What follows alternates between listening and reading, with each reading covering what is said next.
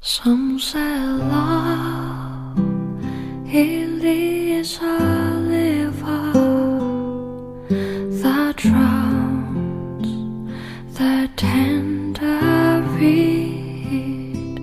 Some say love it leaves a laser that leaves your soul. 用声音记录生活，用故事温暖你我。大家晚上好，这里依然是荔枝 FM 幺八零零三六，我想对你说电台，我是你们的主播佳宇。今天我们在一起继续学习人生的智慧。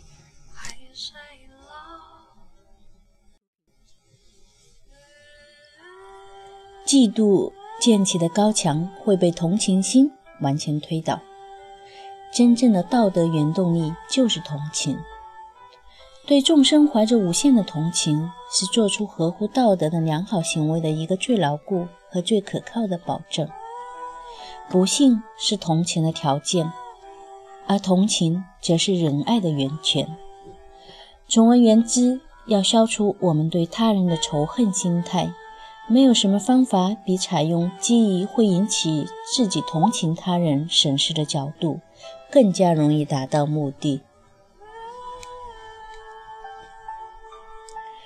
唯适合抑制我们憎恨或者鄙视情绪的是怜悯，而不是我们口口声声寻求的尊严和价值。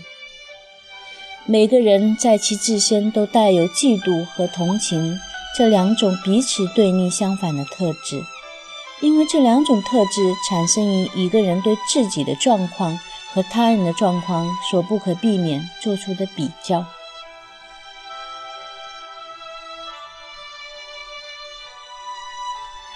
嫉妒也就是在人和我之间筑起一堵厚墙，但对于怀疑同情心的人来说，这堵墙壁则是脆弱和透明的。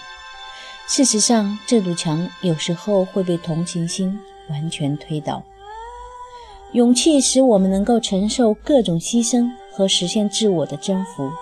勇气因此起码就与美德有了一定的关联。正如它存在于自己的肉身一样，它也同样存在于万事万物。他肉身的死亡，因而对他本人并没有构成伤害。正是这种发自内心的确信，产生出英勇的气概。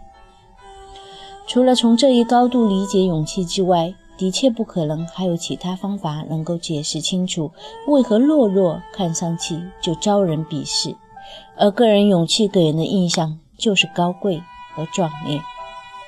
如果从一个低级的角度考察，那就无法解释清楚为何一个有限的个体，它本身就是一切事物，并且的确就是其自身之外的世界存在的根本条件。不应该把其他一切七从保存其自身存在的目的。一个全然形而一个全然形而下，因而是纯粹依据经验的解释，并不足以解释勇气何以成为美德，因为这样一种解释只能立足于勇气的有利和用处方面。懦弱似乎与高贵的性格并不相称，因为懦弱暴露了人过度关注。其自身。